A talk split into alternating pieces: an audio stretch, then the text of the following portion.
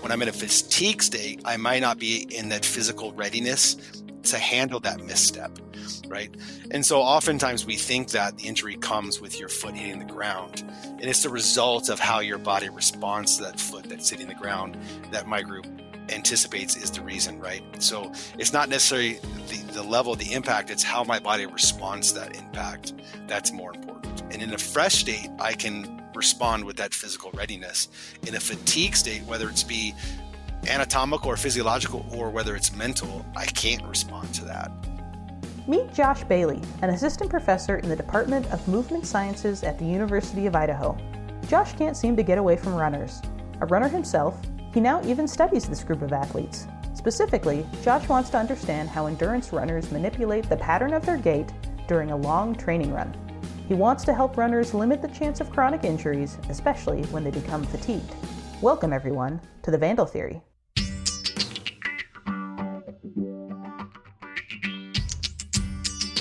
Hi, everyone. My name is Lee Cooper, and I'm a science writer here at U of I and your host for The Vandal Theory, a podcast about science and research at the University of Idaho. Throughout the third season of the podcast, which we're recording and producing remotely, we're going to talk to U of I researchers about questions they want to answer, problems they want to solve, and what gets them excited about their research. Josh and I talked about how the science of body mechanics has changed over time and what he's doing to help runners. Hey, Josh, thanks for giving me a call today and doing the podcast. Right on. Thanks for having me. Appreciate it very much. So, Josh, you are a, first off, a runner, but you also study runners and study how the human body moves. So, can you just kind of give me a rundown of what do you study? Yeah. So, um, thanks for calling me a runner. Um, currently, I'm getting back into running. You know, I, I became an endurance runner probably in 2001 2002 you know i had come out of high school and I wanted to change type of my activities and get more healthy and fitness was one of those things that i was into. And then i decided to do a marathon and so that changed my trajectory quite a bit of the type of activity i was doing. And and so what i do is i study how runners interact with their environment and the reason i do that is you know it started during that training for my marathon where i got a little pain but I enjoyed the process and I and I enjoyed pushing through the pain.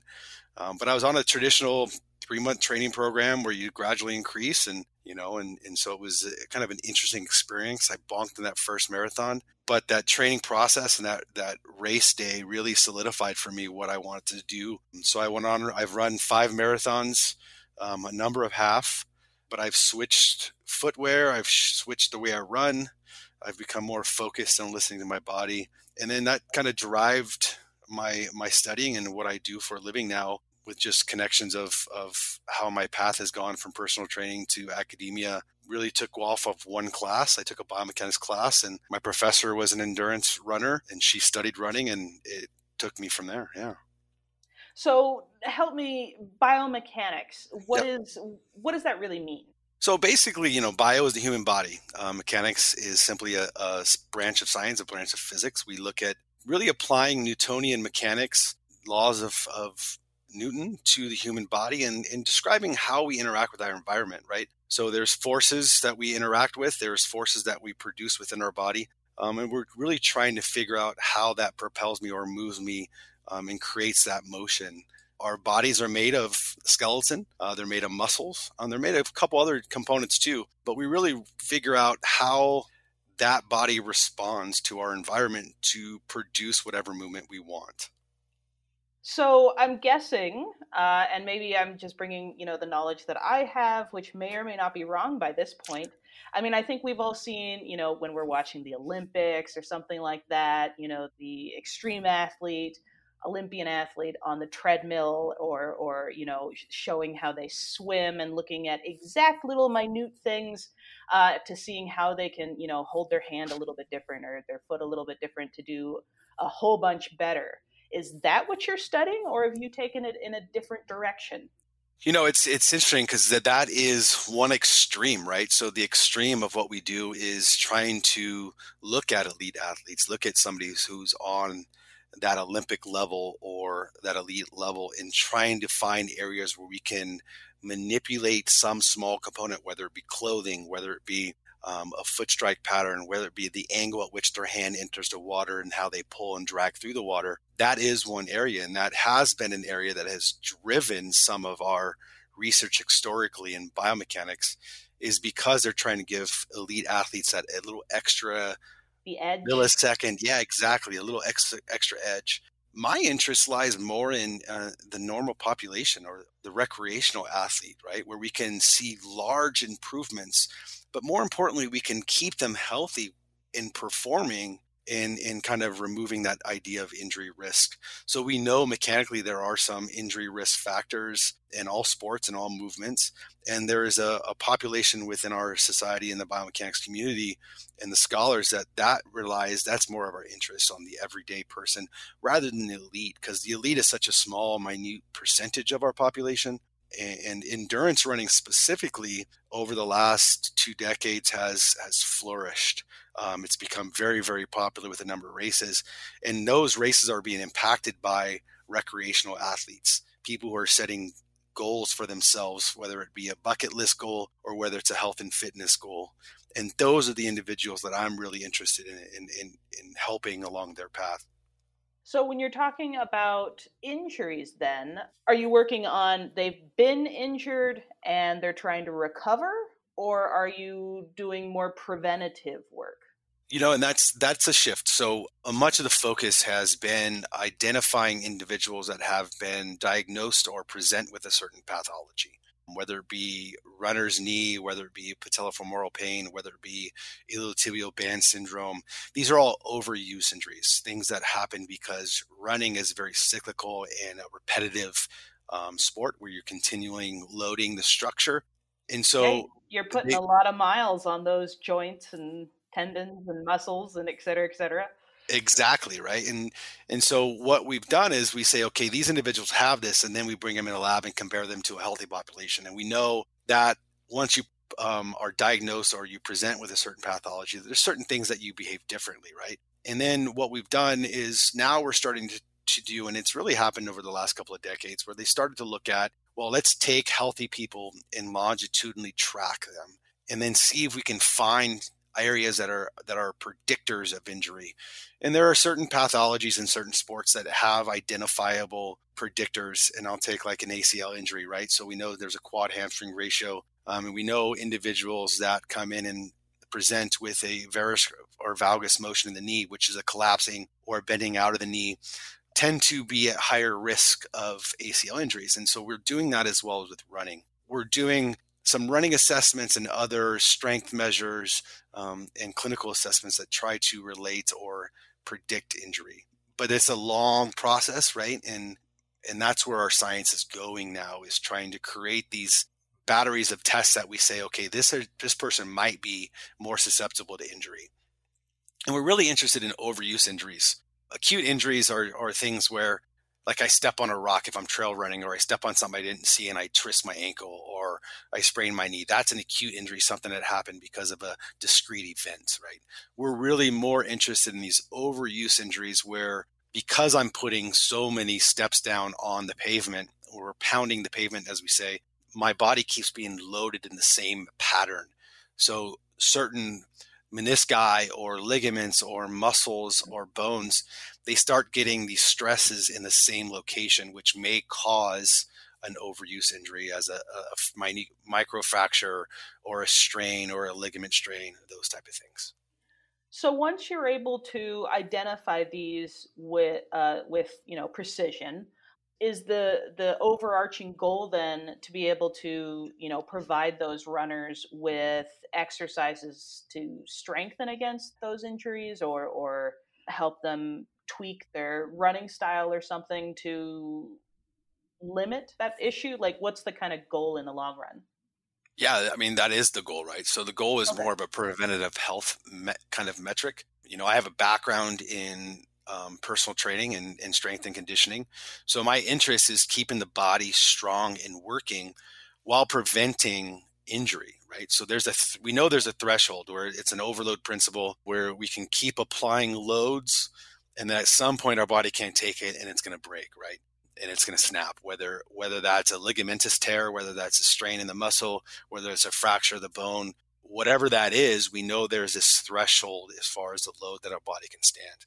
So our idea is really that we can put this battery of tests in and it's more like a clustering where we say, okay, if you present with these bilateral differences um, or asymmetries and you have a deficit here, then we need to focus you on these strength and conditioning metrics, or we need to adjust this stride parameter rather than this stride parameter because it will put you in a position that is better able to withstand the load that you're being put upon right so Ooh. it's it's really that preventative mindset where we can say listen i don't want you to just jump in and overload overload overload and an idea is you know currently I, we have a study and i have a gentleman a individual who's a participant and they are presenting with knee pain and we have seen gait and motor patterns in this particular individual that presents as potential risk factors. Well, this individual has followed a training plan, which is a three month training plan, very traditional.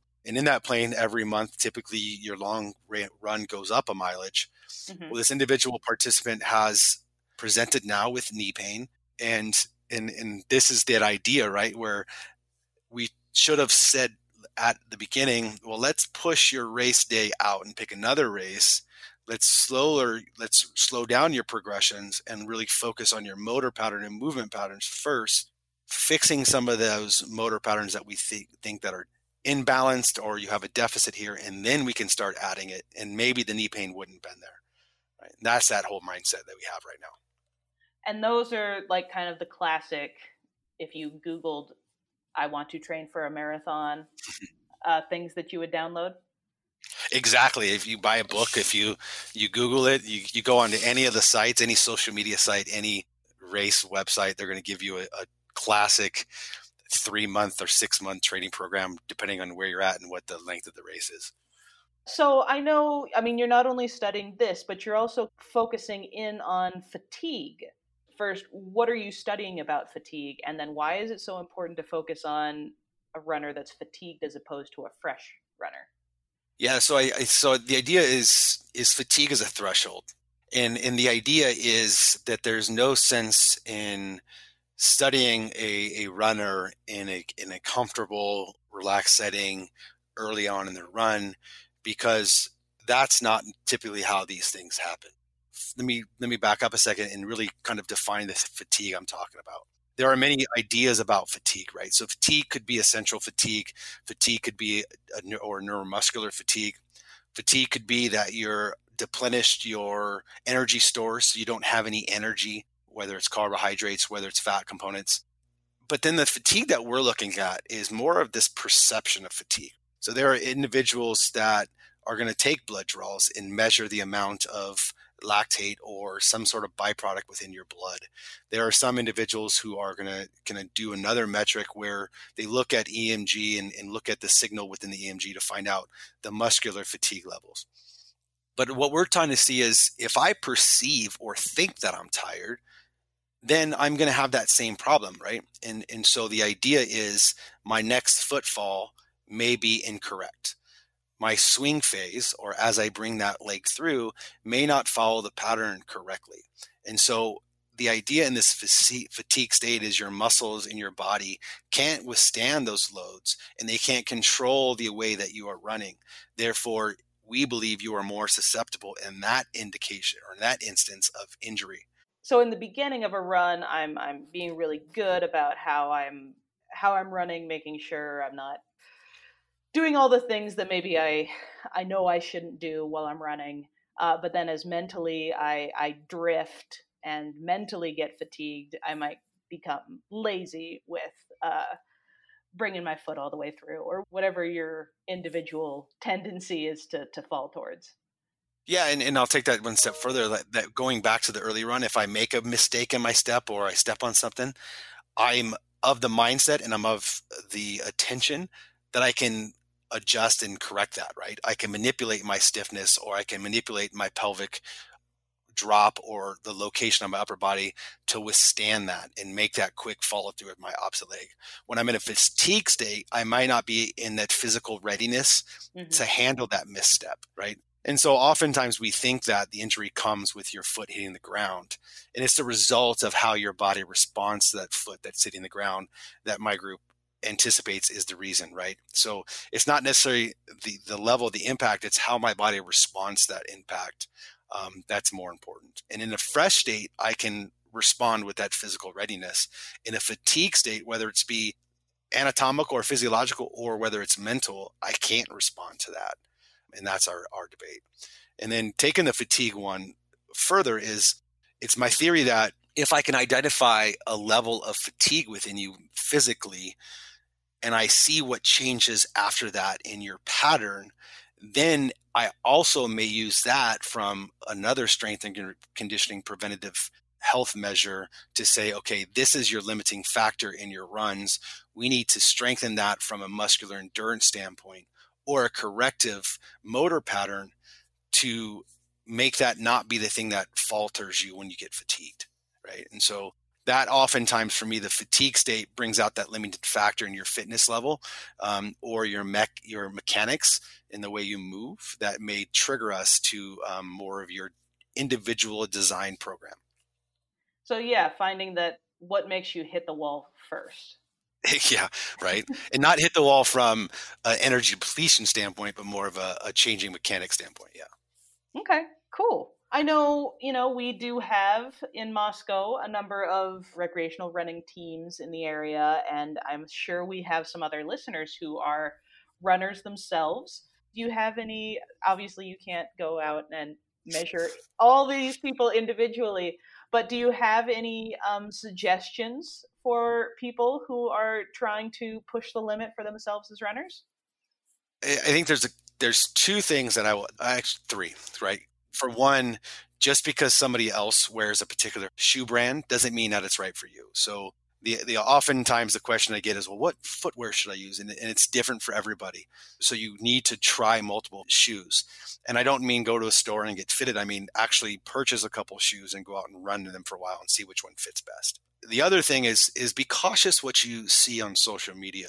I think um, a number of the ideas is people. I belong to a couple running social media groups, and it's always people asking other runners for advice. You don't know their history. You don't know um, their knowledge, and just be cautious of that.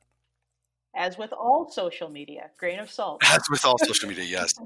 I think the final thing is is listen to your body. Your body is going to tell you whether or not your pattern is correct or whether or not you need to make an adjustment. Not your watch, not your GPS. And, and, and I caution people to listen to music when they're first running because that takes you away from being in tune with your body. If I have a pain in my knee, that means I'm doing something incorrect and my body does not like it. I think many endurance athletes, whether you're an elite or recreational, we feel that we can push through it. But I think you can push through it if you make a correction. For me personally, if I have a knee pain, I'm running too slow because and now I'm bouncing up and down and I'm loading my joint incorrectly. That knee pain disappears when I run faster and my stride mechanics are correct. So that's not the same adjustment for everybody, but I will tell you that it's often adjustment when I have people run for me and they have a problem. I go, okay, you need to run faster and you need to push forward more, not up and down. Interesting. Now, everybody, if anybody's listening to this podcast while they're running, it's going to throw them off because they're going to be like, "Oh, I'm paying attention to this. I'm not supposed to. I'm supposed to be paying." So yeah, we're very confusing any runners who are listening to this podcast right now. That's um, a struggle. We all love our vices. well, Josh, thank you so much for doing this today. I really do appreciate you taking the time. Oh, I appreciate it. Thank you very much. If you found the intricacies of Josh's running research interesting, I think you'll enjoy learning about a few other U of I research projects. Glaciologist Tim Bartholomaus and former U of I master's student Tristan Amaral tested six methods to predict iceberg calving on 50 of Greenland's glaciers that terminate in the sea. To reduce uncertainty in coastal flooding during the coming years, they identified the best way to include iceberg calving in simulations of future glacier and ice sheet loss. As part of a team at the Center for Systems Science and Engineering at Johns Hopkins University, U of I alumnus Ensheng Dong helped develop an interactive world map that shows the status of COVID 19 around the world. The map tracks the number of confirmed cases, deaths, and recovered individuals for all affected countries in real time. A University of Idaho led team will tackle a pair of viruses that cause major losses to the potato industry. U of I potato virus expert Alex Karasev will lead the project, which is funded by a $5.8 million grant from the National Institute for Food and Agriculture. All right, that's it for today. Thank you so much for listening to The Vandal Theory. You can check out our website, uidaho.edu slash vandaltheory, to learn more about Josh's work. Look through our show notes and email me with comments. Most importantly, you can subscribe. We're on Apple Podcasts, Stitcher, Spotify, and Google Play. Rate and review us too, and help spread the word about the great research being done at U of I by telling your friends and family about the podcast. I'm Lee Cooper, and thanks for joining me.